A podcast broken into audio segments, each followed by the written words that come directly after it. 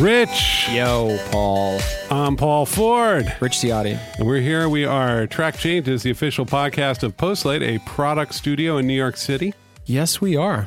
And today we're going to talk about a lot of stuff. The first thing we're going to talk about is your letters. We get your letters. I love that we still call them letters. Letters. it's Just an email. People write us emails to contact at postlight.com.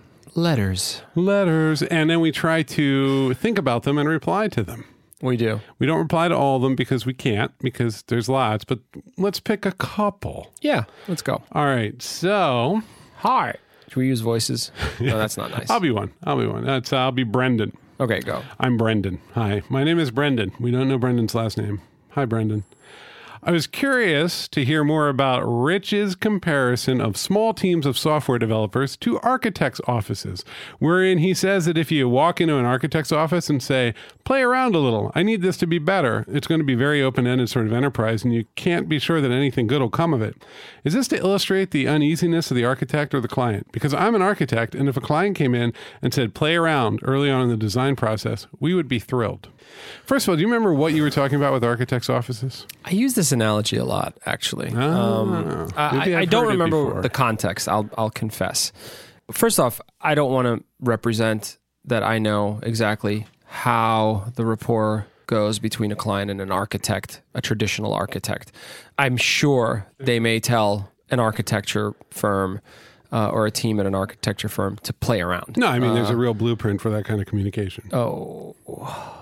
What I was getting at was that the architect eventually will need to firm up and come up with a level of detail and that there is an assumption that that detail will not change very much. because you can't build a skyscraper and say, you know what, let's make it. The escalator would really look great on this other side. You can change things like color. You might be able to change some materials. That happens a lot. Like I don't, I want this to be, you Sure. know, like this kind of marble instead of this kind of marble. Sure. But structural things, those elemental things, you can't fool with those at all. You can't fool with those, and frankly, you don't really want to fool with those. Usually, it is the aesthetics that people have an opinion about. Now, the comparison to software was what I was trying to get at is that it is the artifact that comes out of the process. It's so wide open and so difficult to really. You're creating something that others are going to interact with, and their interactions with the thing will make or break it. It'll either fail or succeed Give me based an on example. engagement. This is so abstract. We got to help the people. Yeah. Um, so let's say I'm going to make a new kind of commerce application where you just put in your mood Okay. And A little grumpy today. A little Yep, grumpy. and it'll Okay. actually th- search through products that fit your mood. So that you're not searching for blue pants, you're say, you're saying I'm grumpy. I want my And grumpy it'll- and it'll pants. show you an umbrella, or whatever, right? No, so this is an idea. Literally, I'm a big grumpy pants today. I'm a big grumpy yeah. pants today. No, des- no product designer should say, "Okay, got it," and they disappear for three weeks, and they come back with an exact, full, detailed blueprint of what they're going to build. Of the for you. grumpy pants API platform. Terrible mistake. Terrible. Why, wait, mistake. why is that a bad mistake? Because there ha- there is no way to conclude at that moment, which is at the idea phase, that what you've you didn't solve a problem here. It's essentially it's an exploration to a large extent. Mm-hmm. So what you really should be doing is sort of creating lower impact representations of the thing that you can test and play with and see visually and just get a first person perspective Okay, around. so I come and eat. First of all, mood based shopping, it should happen. Now that you've said it out loud, I kind of it's want. a free idea What would it- available to the world. what would it be like? I mean, what would happen? You'd, you'd say, I'm grumpy today. My worry is that it would just give you, like, in the same way that I go into Shutterstock Yeah. and I have these very obvious ideas like design, and then there's the same thing show up for design you'd exactly expect. Like, Yeah. Shutterstock probably has 30 or 40,000. This is a stock photography service that we use for the newsletter. It's very nice. And, but it probably has 30 or 40,000 light bulbs. Yeah. you know, like Yeah, to yeah, indicate yeah. ideas. Lots of that There's a lot of what I love too, actually, and just a quick digression is that there's also this thing going where people will just basically superimpose words into really ridiculous scenarios. So it'll be like blockchain, and then they'll just be lightning. Mm. Yeah. And then it'll be like innovation, and it's the exact same lightning. That's that could just be a gallery right there. Yeah. Then That's the thing they have. They, they're like, we have 20 million images. And you're like, but you could actually only have one image and then Yeah. like 19 million. Anyway, okay. So I come to you, I'm like, I want mood based stuff. Go ahead and build it for me. And I'm worried that it'd be like Shutterstock, where the first word you type in, grumpy, suddenly just shows you things that have the word grumpy and it like does a keyword match. yeah, And that's the problem with Shutterstock. Like if I just do the word, if it's like you need to think a little harder and come up with related concepts Better, that yeah. connect. And, Correct. Really, what I was getting at was that getting software right is hard, and the cost of change increases as you go further and further down the process of designing and building something. So. If you do decide decide that that was a bad move, and it's really late in the game, and they've built everything, it's very costly to sort of pull the, machinery out, move the wires around, move everything around, and try again. So you really, the more you can test and play, uh, the better off you're going to be. Any product shop that tells you, we know exactly what you want, see you in three months, and doesn't have that dialogue with you, the risk is a lot higher. You know- Mind you, there are there are solved problems like commerce and Sure, I'm going to give you my credit card. You don't want to reinvent that. you don't want to actually, yeah, you should actually lean on those conventions, if anything. But very often it's an idea and it's this sort of new terrain. And nobody should take a pencil out, sketch it out, and say, yep, here it is. Go build it. You want to know the fundamental paradox of our industry? I do, actually. It's I do that want to know this. The best way to cut risk is to play. yeah. And Yep. it's incredibly difficult. Uh, Most agencies, most product design studios, whatever, when you're you're doing your sales process and you can't go in there and say, "I need you to give me a huge amount of money so that I can let these well-educated, bright people go off and have fun on your dime." Yep. Because this is what they love to do. They want to obsess about this problem. They would do it for free. Sure. But they happen to be with us and we pay them. Yeah. And we're going to let them go away for like a couple weeks and just like there might be a day where they don't do a damn thing. Yep. They're just going to be looking at the look kind of out for a walk. We, you know, our, one of our developers um, likes to go through a walk through the park every morning and, and you know, talk the woods, talk, actually. talk to the deer in Tennessee. That I can't confirm, but he does go through the woods. I may not talk to the deer, but, yeah, but you're like- making a great point. I mean, look, eh, when you pitch, by the way, when you're like, okay, give me a proposal, Rich, and then we draft this proposal, if I put a phase in there that says, our team is going to play, that's scary, right? It's you've Well, got an idea and you've decided to like- take the leap and spend money on that idea. And to, exactly, they dress it up with ideation, right Stuff like that. design iterations. But really, what you're asking people to do is say, here's a risky scenario. Okay, here's a problem that's expensive and difficult, Mm-hmm. and no one's been able to come up with an optimal solution that we've identified that we can just copy. Correct. So, can you go off and pretend? Can you go into a world of make believe and create this problem in a little like constrained, you know, like magical way? make it real yeah, and then see if you Solve can like get from the playful silliness to something to something real. viable. And look, Brendan ends it with a great point, which is like if someone came, I work in, I work in an architecture firm. If someone came to me and said play, I would be thrilled. And it's true. You really would be thrilled. And it does happen. Sometimes it is a partnership where the client isn't just saying, here's exactly what I want. Here's this grid paper and just do this. usually that's someone who comes out of your industry right like that's some that's like the architect who started a general con- contracting firm and now is like this big thing that they have to Yeah. do they're going to come back it's very concrete. and- yeah. they're going to be like guys i understand like just literally but the, here's the problem right are there any worse words for anyone in a client service business of any kind to hear than have fun with it it's a dangerous, dangerous, dangerous that never is a good thing. Yeah. Right. And that that's really tricky. It's a, you would have to from our point of view, you would have to convince me that you have a lot of domain knowledge before I would hear the words have fun with it Yeah. and go, they really want me to have fun with it. Yeah, exactly. And and it's just rare. It's rare. I mean, you have to a have that relationship with that. Like rarely. I mean, you're what we're trying to do in a broad sense is build that reputation. That hey, if I give these guys the keys and tell them take me there, they'll take me there, right? And there's an and that that exists for like certain high high end brand. Like Pentagram is that for brand. That's right. I'm going to go there. I'm going to say, I need a logo. And they might go out and do all this research and put all these pictures together, Mm-hmm. and you have to you you know they've gotten there before. Exactly. They've built that reputation. They know the route. Exactly. And we would love to and we are we are quickly sprinting towards building that sort of reputation where we're truly we're a design partner. We're a we think and sort of process the problems with you rather than just to your term a general contractor where it's like I know exactly what I want. Just please just go do this. Well, the tricky thing here too, Ray, is that we Don't are, get me wrong, we do that kind of work, but do, we I would mean- be thrilled, and our, the teams would be thrilled if we were asked to sort of just, hey, here's the blue sky. we've had issue- we- challenge. We've had challenges to do projects like that, and and they've gone well. But what I've noticed is that the amount of communication when somebody says, "Go for it," Yeah. see what you can come up with. Yep. The amount of communication necessarily necessary triples or quadruples because suddenly they're making a different kind of bet, and it's Mm-hmm. almost like we fall back on me a little bit as a technical communicator, someone who can write well, because I can explain like these guys are over here and it looks like they're playing or it looks like they're not checking in too much code right now, but this is going to accelerate here. This is going to move here. Yeah. This is going to happen here. yeah, exactly. You know, it's there's all these give and takes, and it's it's really I think being in client service, you start to become very aware of how you look to others, and it's been interesting for me in the last year of this company because I'm suddenly way more aware of how engineering looks, how design looks, how product management looks when someone from outside of these industries looks in. Mm-hmm.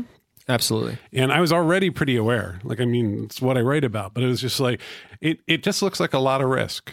It- is a lot of risk, and Yeah. and and we've had conversations with prospects where we've told people that's too risky. And you know, as a shop, you know, you want to somehow steer people towards business, towards you know, Yeah, but we lose our reputation if we stop shipping. exactly. So mean, we, we we've had the we've had many conversations where it's just pretty much advice. It's not just reputation too. We also lose employees. If Yeah. people aren't satisfied putting stuff across the over the line, Yeah. because that's the only thing that you really do. Like Right. if you nobody wants to work on something for eighteen True. months and then watch it go away. Absolutely. So, so Brendan, thank you for your question. It's a, it's an excellent one, and uh, it's a really a clarification. So we're going to read another question. Should I read it from? Uh, it's either from Noel Mm-hmm. or Noel. Oh, they've got the, the two dots over the e. It's an umlaut over the e. It's two dots. Oh, look at look at the English major now. Um, Should I read it? Just go for it. Hi, Paul and Rich. I'm struggling and have been struggling with the phenomenon I call the Facebook event horizon. And I thought it was just the sort of thing you both would have opinions on and maybe even want to dabble in a solution for. In short, the Facebook event horizon is the point at which you've locked so much content into one social media platform that extracting yourself and your content from that platform requires increasing amounts of energy and effort until you despair and have to abandon the last 10 years or more of your online life in a drunken midnight point of no return. Delete account catastrophe.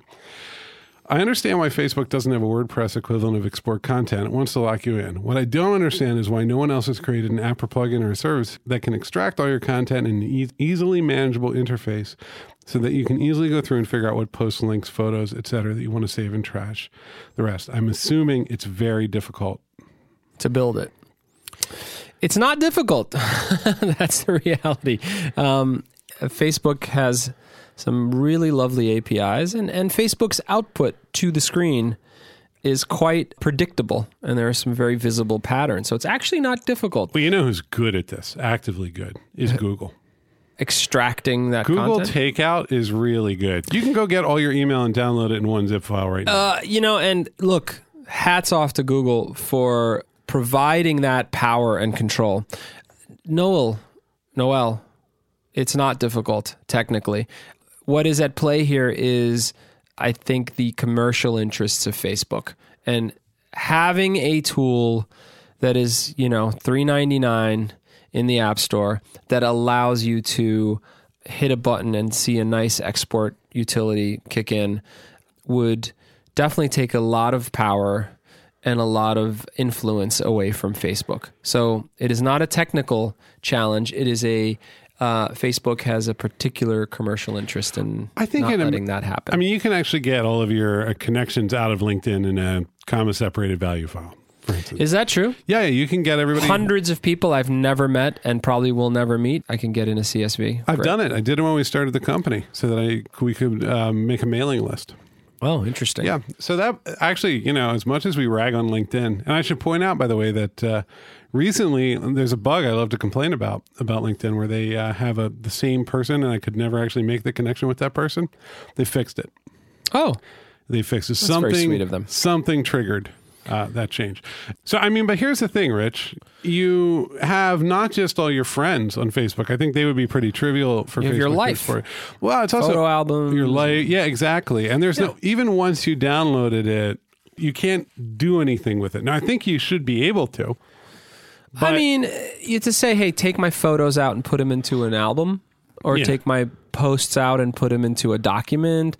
There's a lot of things they can This do. is the thing, it's a point little is, is bit that like, technically if- it's not challenging. Imagine if Gmail was one side over here are um, is the Gmail images product where all the images that people email each other live, and over here is the Gmail chat product, you know, and on and on. So it's like imagine if if Gmail instead of like sending you emails sent you had all the parts of the emails in separate products, and they were all kind of linked together. I'm sure there are probably tools that do that. It'd be I'm sure hard. clients that do that. It would be hard to pull it out. I mean, this is where really nice, well known things like the email message format that's been around for 20, 30 years are pretty great. Uh, yeah, I mean, I, I don't mean to go back to sort of the latent intentions of corporations, but I think the reason Google is cool with it is because this is not core to Google's business. Gmail is a pay service; they're they're doing very well, but it's it part of the offering is control over your information, especially for businesses. As far as Facebook, Most people don't pay for Gmail, though. um, in any case, it's Yeah. not core to Go- like if you look No. at Google's quarterly earnings, You know, this Gmail is a good point. That's a good is point. not core. It's not their oxygen. Um, Everybody- whereas for Facebook, it is exactly that. yeah, I'm praising Google, but at the same time, every time there's been an API to actually directly address and work with their search engine, it just gets taken away from you. that's the jewel, right? and that's the crown jewel. That's the whole story of, Hmm. of Twitter, right? You can go get your archive from Twitter, no problem, but it's very hard to build an API client that hits it more than, you know, That's right. ten times They every need to control 15 the minutes. experience. These are publicly traded companies. In fact, it's not that they're sort of sitting there sinister, you know, with a sinister plan. They have an obligation, in fact, to not uh, jeopardize and marginalize their core value that makes them all this money. It is a Uh, little they're tricky though because money. I mean, so much of your life value is locked up in Facebook. it's deeply personal, right? I mean, it, that's where we are now, right? I mean, people. I don't know if they go elsewhere. You I know what they're there. You know what they're saying, and, and by there I mean Union Square Ventures and, and Fred Wilson in, in his blog posts about this. What? They're saying that there's going to come a revolution in protocol design. Like think about email as a protocol, right? And that the blockchain, all that Bitcoin stuff is going to allow people to create new kinds of protocol for information exchange that have a little bit of currency and scarcity built in. So that if you were to build your API client on top of like let's say a blockchain style Twitter, one that was not built on just like, hey, here's a inter- here's a little bit of internet, do you want it? But rather like, hey, I'm going to give you these tweets and they're authenticated this way and it's going to cost you this much to access them. If that stuff was kind of all built into the protocol, that you'd have this sort of tremendous impetus for more protocols and more kinds of exchange like this to, to be created and that there would be uh, money built in in that kind of weird Bitcoin way. Meaning, to get at that information, you pay. You pay, yeah, you pay. Probably you would pay some real money into the system, but Yeah. that it would basically it'd be built in. I got to say, I mean, for Facebook, it's not for sale. I would say I would never. I don't think I'd ever put it for sale, even if you're willing to pay. If you if you were Facebook, Yeah. you would just never. No. If, even if I was like, can I have fifty dollars to download all of my data? Yeah. It's not worth it. Interesting. Yeah. Would you ever? Would you pay for Facebook? Um, maybe, possibly. I think that would. be I like seeing my cousin's pictures Yeah. in San Diego. They don't know how to make sushi in San Diego, by the way. It's weird. Tell me about that. It's just, it's kind of bulky and there's a lot of sauces. They have really good fish. Though. I mean, they're, they're on the Beautiful ocean. fish. I just don't know if they call it sushi, but it's just sort of. I don't want to judge. You don't want to judge. Thank you, Noel, for that question. okay, so that was that was some good Q and A. We're sorry we can't get to everyone, but Mm-hmm. but those were good good questions. So we should talk a little bit about because we like to talk about the business we're building. We're Well, let's set it up, though. Let's set it. Up. You ever see like in James Bond, the movie doesn't start. the credits It don't come does in. Start eventually. There's an opening scene Yeah. where he's hanging out of a plane or whatever. oh yeah, no, they always. I, and then I'm go sure there's. It probably has a really annoying name that is only James Bond specific. Like What you know, is that? Don't Where you the pre- fidget, the pre, the pre guffin. Pre graphics. Yeah, the It's it's a thing. the pri- the title prior. I don't know. It's a, yeah. There's probably some name for it. So maybe we could do that for this next bit we're going to talk about. All right, what do you want to do? Uh, let's just to set it up. Sorry, Yeah. I'm just trying to be. No. Yeah. Um. So we Like, are uh, an agency. Yeah, And we started in a very unusual way because we did not start as four people or three people. we Postlight. We're talking about Postlight, the product shop consultancy here in We were City. born 35 pounds. we were a large baby. We were, a very large baby. We were born 20 35 to 30 people. people. We Yeah. were 30 some odd people. Yep. And so we felt enormous an enormous challenge in front of us to staff those people um, so that revenue could start coming into the business so that it could be a viable, healthy business that can then spread its wings. and- You and I just Go. sat down and we're like, well, we got to sell. And there are two things that you We gotta sell. As co-founders, there's there's sort of three things we do. We we set the overall strategy for the company so that other people can uh, know what they're doing. We recruit when we can, and we help people. Uh, Mm-hmm. We help everyone else in the organization recruit. Yep. and we sell services. And I'd say a, an enormous amount of our time in the last year has been Selling. services. Yes. And when we would land opportunities and that business would come in, we would staff people. that's right. And so what didn't we do? What didn't we mature into? a lot of the stuff that you walk around for six months talking about, Correct. like you know, you know, when we get this thing going, like we didn't, we didn't write a business plan. We didn't write a business plan. We didn't talk about what the place represented. I mean, there we've talked a lot, so there's a lot of Well, we sort of- leaned very heavily. I have a lot of client service experience, and you ran a business along this rough template. Correct. It's a different different company than the one that you used to have, but you Correct. founded an agency before. So we really we really fell back on like the idea that even though there wasn't a written constitution, Yep. we could have an effective governance. correct. Yeah. And a lot of our outlook was very short term, which was get business, staff people, make some money, Make put the it- money away so would- that you can survive as a business and thrive as a business and keep going. I would say for the first six to nine months, we had what I would call like a three month outlook. Three month outlook, eh, but it's been it's extending now. It is And- now, but for a while, if it was Yeah. May, you were looking at you know June, July. You were kind of thinking like, let's get through to August. Correct.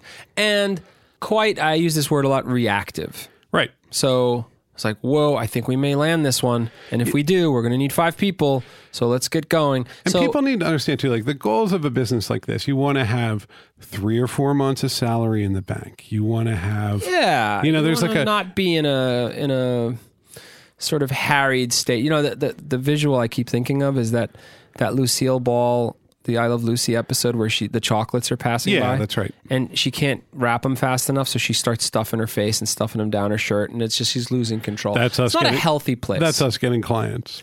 That's us. Uh, I mean, honestly, doing well enough. I mean, this you know, there's the classic good problem to have. Right. But now, as as we've sort of turned a corner to some extent and have a little bit of daylight, uh, we're finding that you know this isn't a way to run a business. That's not a long term perspective. Can I make an observation though, which is that like good problem to have, which is sort of that happens. Like we're we're doing better, and we're doing quite well in a lot of ways. And you go like, well, it's a good problem to have.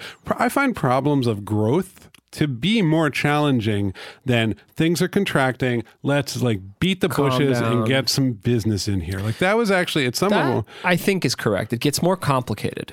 Yeah, because that's right. Because suddenly you're you're thinking broader and longer term, and there are, you know, when when we had a couple lean months and we were out there just selling, that was very clarifying. There's one goal. yeah, and it was also like do it. we kind of just were like, well, the home fires are going to keep themselves lit. Right. We'll do the best we can. Yep. And that was that was as good as we could do, and it was good enough. And now we're in a position where we're able to go like, all right, what do the next I think five right. years look like? That's right.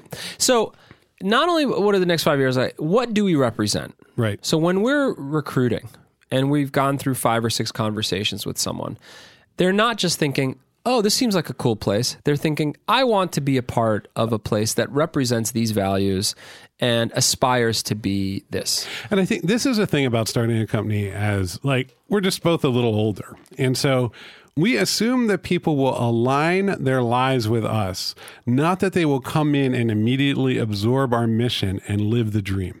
That's what startups do. Startups are like, you're going to come in and we need about 70% of your personality. Mm-hmm. You need to live it and breathe it. And we have you know, if you'll notice, like we have moms and dads, and we have people who are like their identities are the thing that I always say is like, I'm going to need like 5%, maybe 10% of your personality on a, on a big day.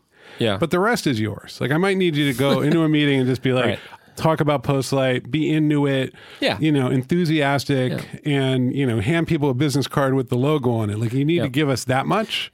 Correct. But the rest of it, like, if you want to go home and get really into Game of Thrones and, you go know, or you're just whatever you want to do, that's your life too. Yeah.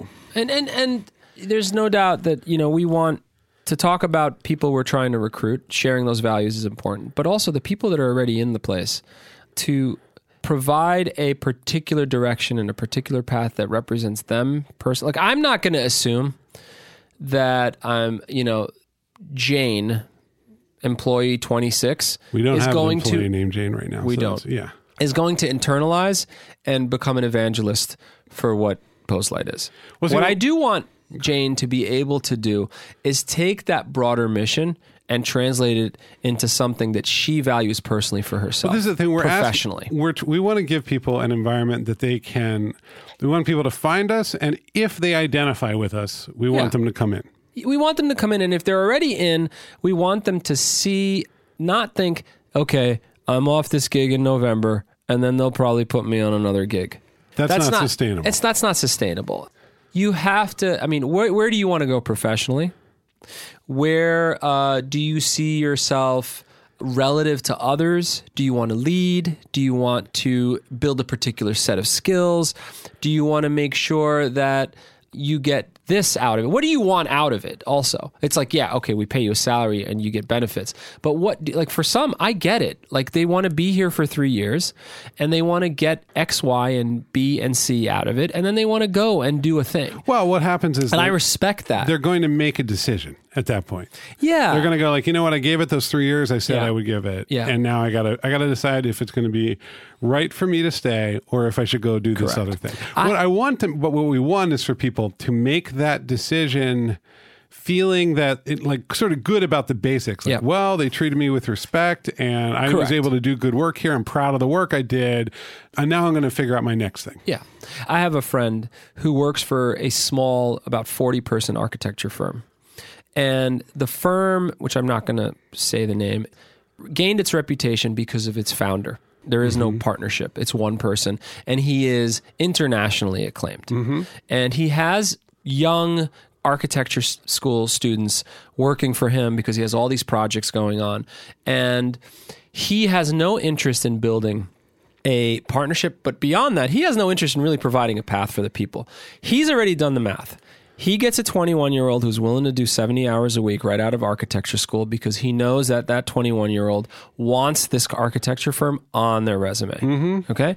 He also knows that at around 24, 25, they're going to get frustrated and angry and exhausted and leave. Mm-hmm. And he's actually figured out the formula to just churn through young people. Sure. He is not And interested. I'm sure there are like the there are certain ones where they figure out it's in their best interest to stick around. Some. They don't burn out.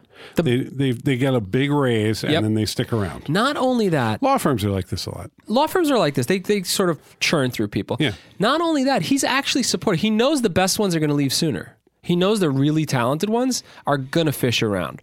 And he actually builds relationships with them such that he almost becomes like a career mentor as they exit his firm. Sure. So he's already decided that, that his shop is his. Well, this is also like the McKinsey thing, which is you're kind of up and out, but then there's an alumni network that's going to bring McKinsey business. Right, right. And you get McKinsey on your resume. Like they've formalized it to right. the point that it's like a cultural thing. It's- My my cousin was a, a consultant, a management consultant for Booz Allen for a couple of years, and they were sending him to the most difficult places to do work. Mm-hmm. And they sort of knew that within 18 months, it was greater than 50% chance he was going to leave.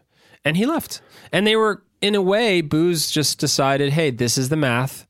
We just have to go back to Columbia and the you know the Ivy League schools and get new people and Well, just keep churning through because nobody wants to be stationed in particular countries where it's a pain in the ass. I don't know how big they are, but I'm going to guess it's at least like twenty thousand people, right? Like it really is at the at the highest levels. Yeah, and It is Paul, I haven't talked to you about this, so we should probably talk it out. But I don't want that architecture firm model as part of my organization. I actually want to cultivate leadership. I want to give people a path where they're feeling connected to the success of a place, rather than sort of chewing them up and spitting them out and getting more people. No, I, agree. I um, think it's. Do you it's- agree, Paul? We should let's let's get this out there now. I absolutely agree. I think that so it's been a real lesson for me actually in that the last year because I've never been in charge of an agency or studio before.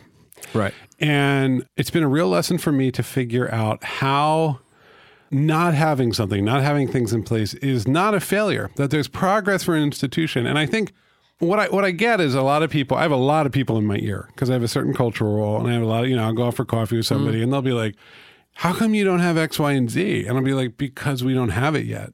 Like Yeah. we, we just haven't We're it's- still forming. We're still forming, We're sort of backfilling in a way. But I feel that there is a kind of consumer model for institutions for how people see organizations mm-hmm. that has emerged and that that I'm very suspicious of. I am suspicious of crossing things off the list because we need to give things time. yeah.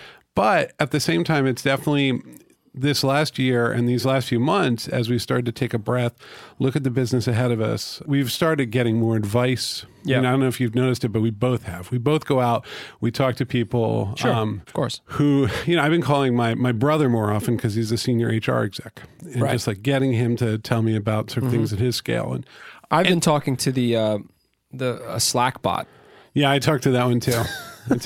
hey, about how to take it forward. bot, what do I do? what do I do? Sometimes I make ridiculous spreadsheets, Yeah.